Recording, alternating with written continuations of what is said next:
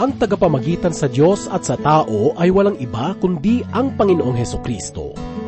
Ito ang dahilan kung bakit ang pagkukumpisal ng ating mga kasalanan sa tao ay hindi na nararapat, sapagkat si Kristo ang ating tagapamagitan at ang ating tagapagligtas. Ito ang ating matutunghayan sa ikalimang kabanata ng Hebreo, una hanggang ikapitong talata. Ito ang mensaheng iyahatid sa atin ni Pastor Dan Abangco, dito lamang po sa ating programang, Ang Paglalakbay. Kay bait ng Diyos na kanyang tinubos. Bawat magpasakop sa pag-ibig niyang lubos. Hindi siya nagkait sa bawat lumapit. Ang kay Kristo manalig, kaligtasay na kami. Isipin mo kung di siya dumating, paano na ang buhay natin?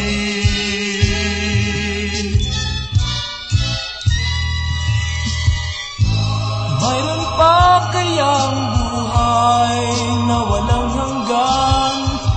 Mayroon bang ligaya sa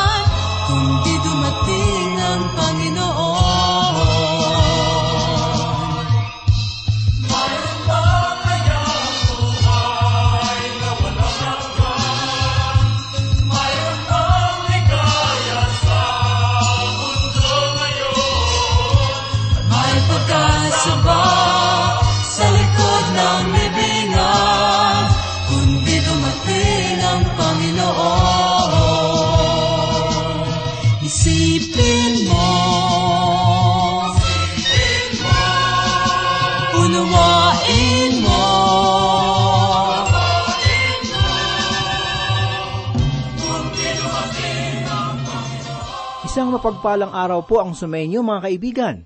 Kamusta po kayo? Sana po ay nasa mabuti kayong kalagayan. Ako po si Pastor Dana Bangko. Ako'y samahan ninyo at muli nating pagbulay-bulayan ang mga salita ng Panginoon. Sa araw na ito, ating pong pag-aaralan ang Hebreyo 5 mula isa hanggang ikapitong talata. Sa unang talata ay ganito po ang sinasabi.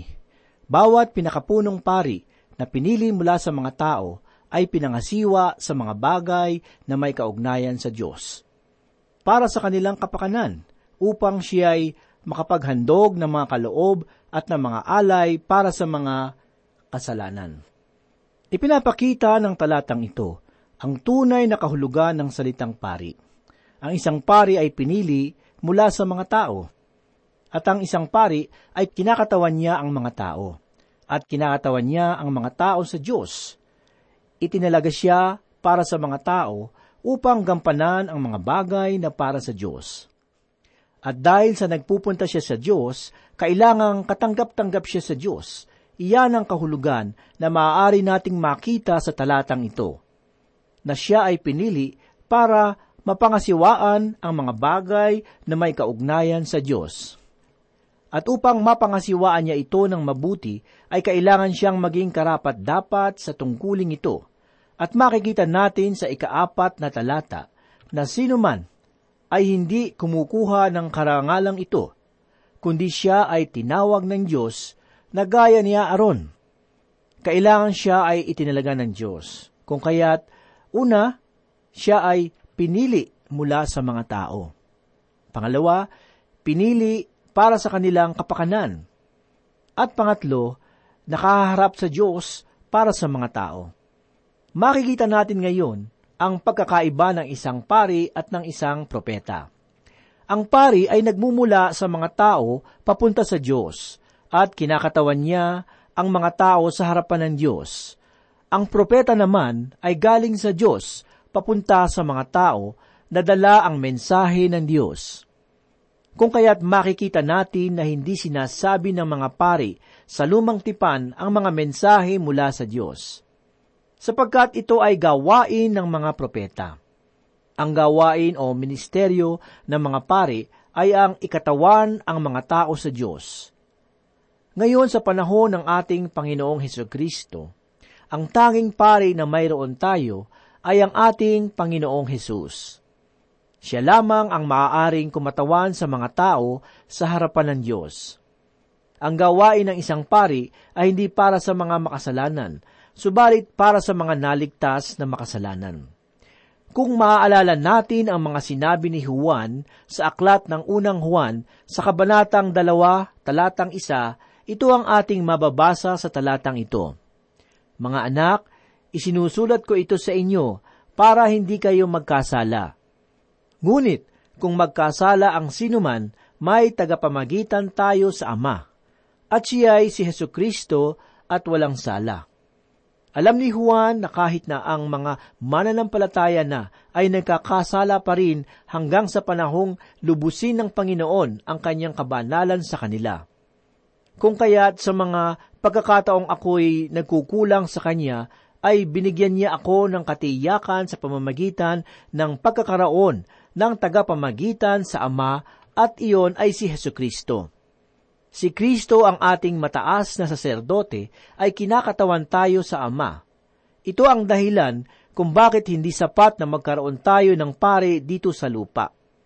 At nais ko itong liwanagin. Kung mayroon dito sa lupa ang nais na kumatawan sa akin sa Diyos, nais kong matiyak kung karapat dapat nga ba siya o katanggap-tanggap sa Diyos. Mayroon ba siyang karapatan at pumagitan sa akin at sa Diyos? Maaari nating ipanalangin ang bawat isa, subalit hindi natin maaaring ikatawan ang sinuman sa Diyos. Subalit dahil sa kailangan natin ang kakatawan sa atin, ako'y nagagalak sapagkat mayroon akong dakilang saserdote na kumakatawan sa akin sa harapan ng Ama. Mapapansin din natin sa talatang ito na nagkakaloob ng mga handog at mga alay ang mga pari. At sasabihin din natin ng sumulat ng aklat na ito na mayroong inialay sa atin ng ating dakilang saserdote. Yun ay ang kanyang sarili.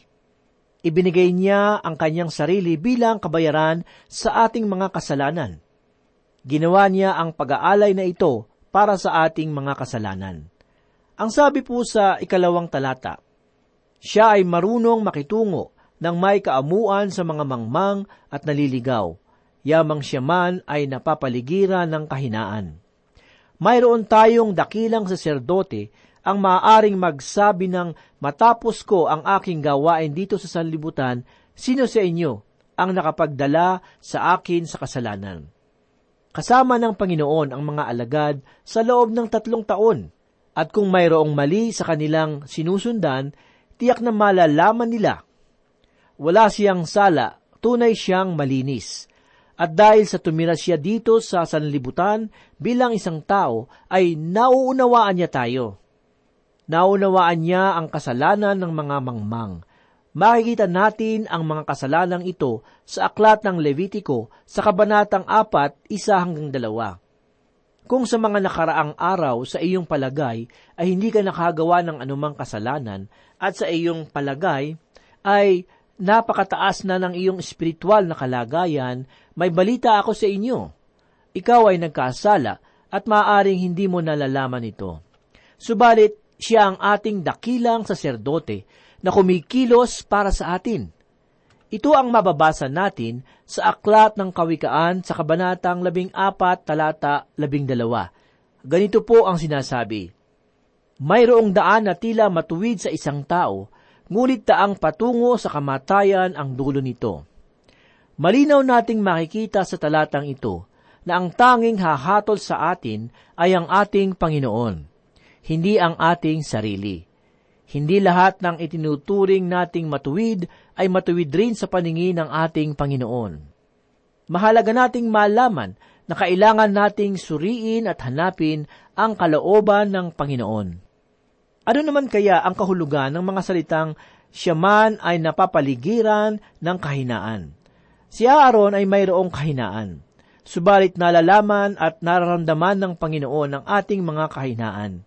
Alam niya ang ating mga nararamdaman.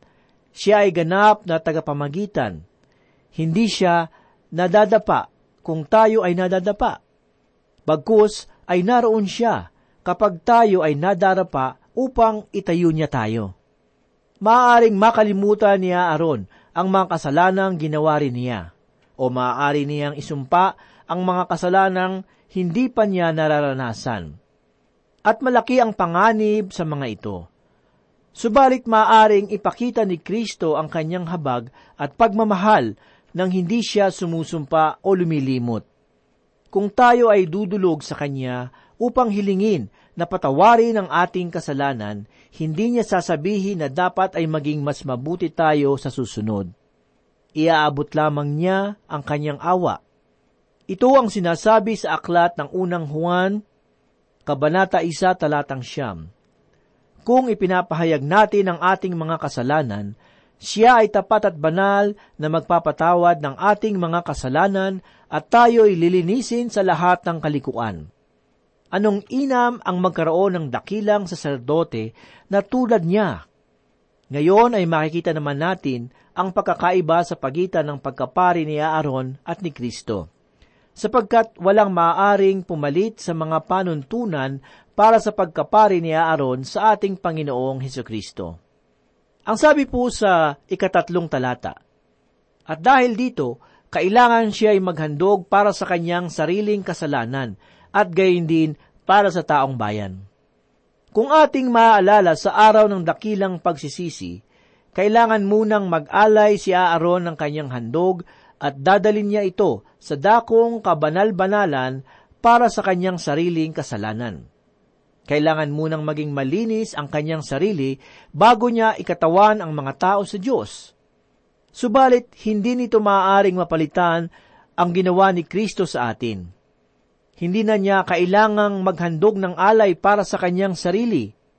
Siya na ang naging alay para sa ating mga kasalanan. Ganito po ang sinabi naman sa Hebreo 5 sa ikaapat na talata. At sino man ay hindi kumukuha ng karangalang ito para sa kanyang sarili, kundi siya ay tinawag ng Diyos na gaya ni Aaron. Katulad ng ating napag-aralan, si Kristo ay naging pari sapagkat siya ay naging katanggap-tanggap sa Diyos.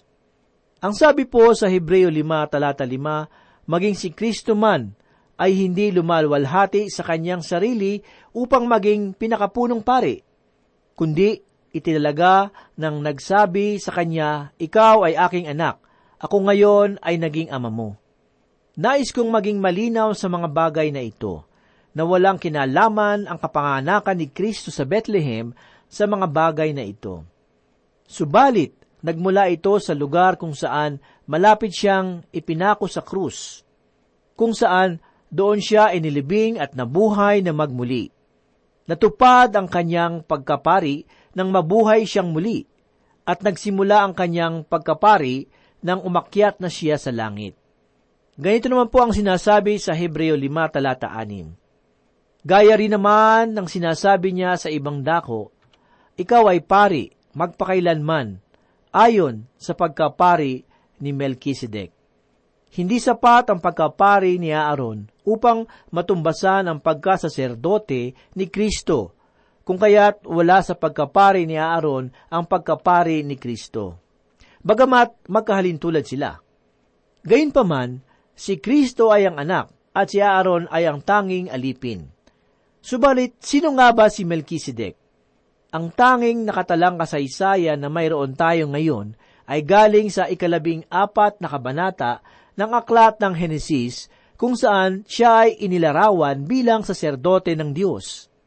Makikita natin sa bahaging ito ng kasulatan nang batiin si Abraham ng kanyang tagumpay laban sa mga kaaway at sa mga kakampi nito kung saan naibalik ni Abraham ang mga mamamayan ng Sodoma at Gomora. At kasama na rin dito ang kanyang pamangkin na si Lot at ang lahat ng mga ari-arian nito. Lumapit ang hari ng Sodoma kay Abraham upang ibigay sa kanya ang kanilang mga nasamsam. Si Abraham ay nasa malaking tukso subalit hindi niya ito tinanggap. Ang alok sa kanyang ito, at mababasa natin sa aklat ng Henesis 14 talata 18, sinalubong din siya ni Melchizedek, hari ng Salem at saserdote ng kataas-taasang Diyos. Dinalhan siya ng tinapay at alak, at nagpatuloy ang mga pangyayaring ito sa Henesis 14, 19 hanggang 20, kung saan ito ang mababasa natin.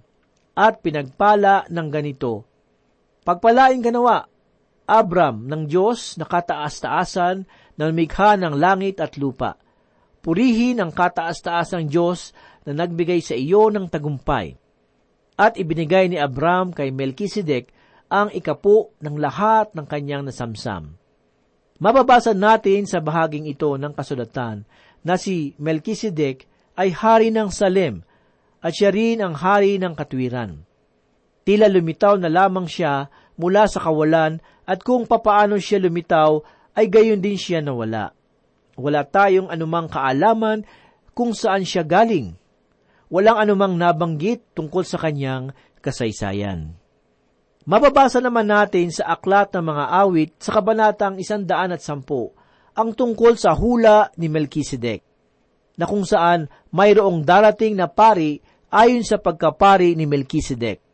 At ngayon ay nabasa naman natin sa aklat ng Hebreyo ang tungkol kay Melchizedek.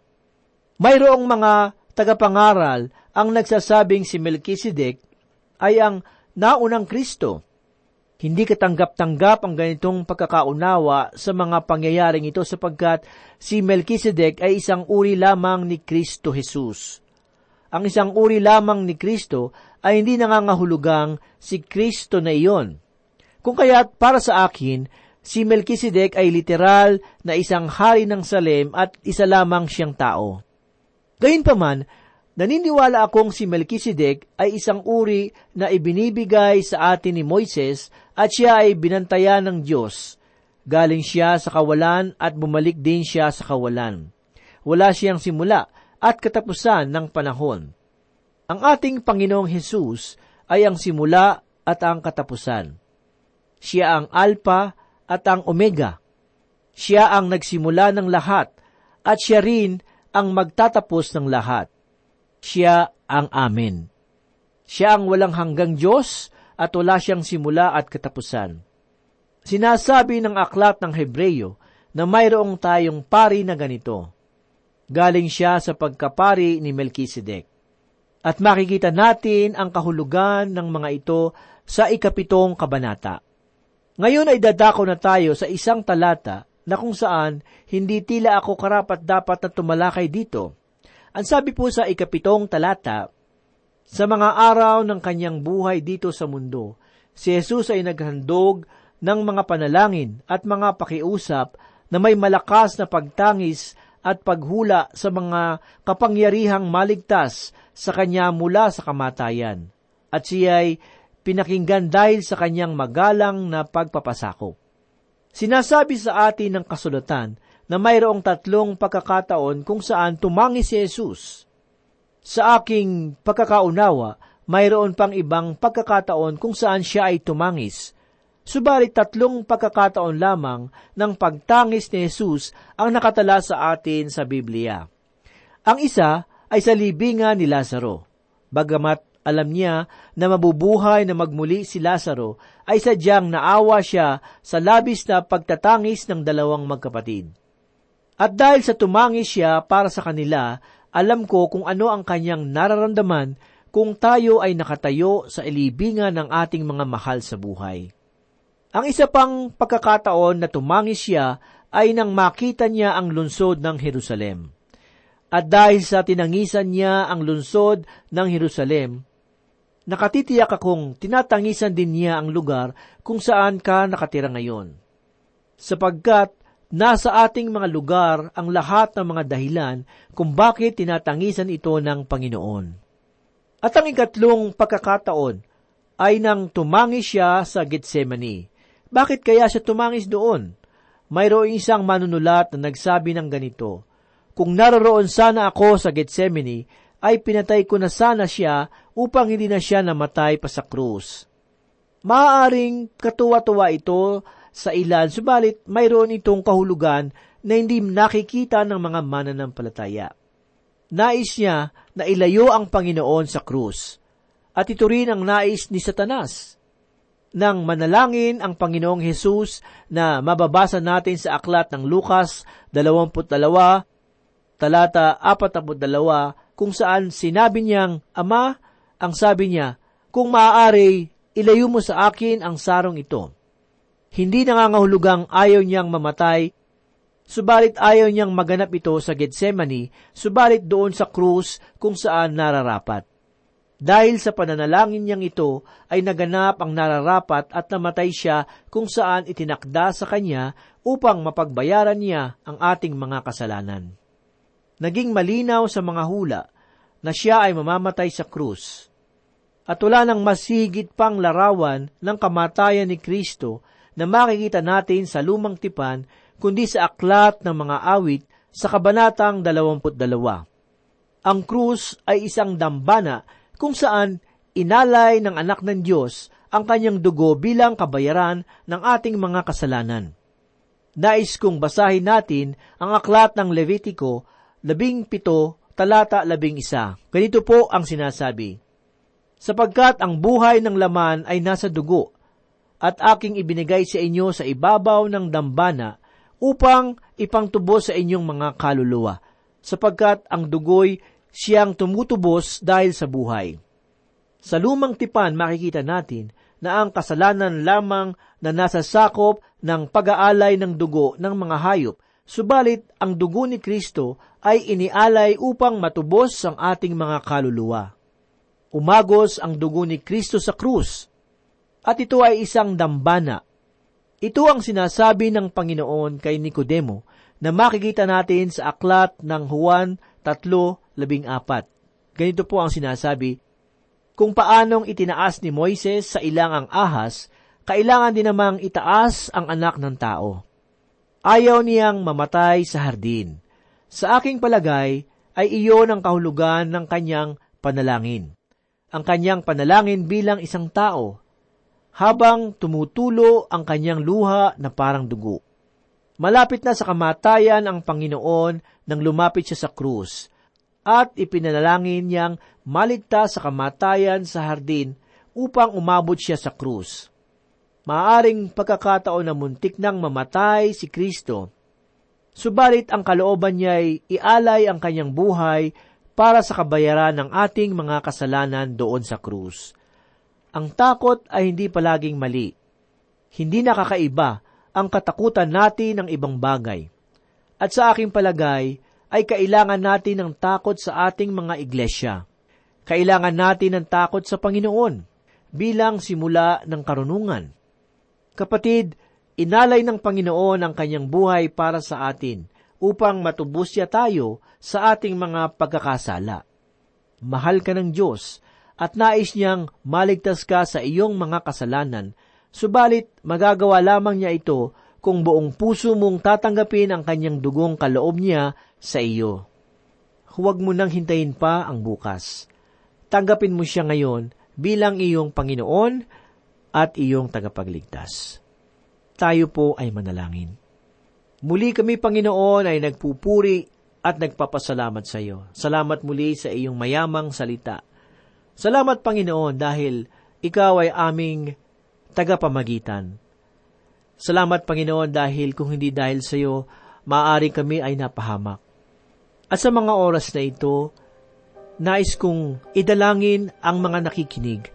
Kung meron man sa inyong nais kilalanin si Jesus bilang Panginoon at kanyang tagapagligtas, tanggapin niyo po siya. Aminin niyo na kayo ay makasalanan. Magsisi kayo sa inyong kasalanan at tanggapin si Kristo bilang Panginoon at tagapagligtas. Panginoon, hipuin mo po ang puso ng bawat isa na nakikinig ngayon, lalo na po yung wala pang pagkakilala sa iyo.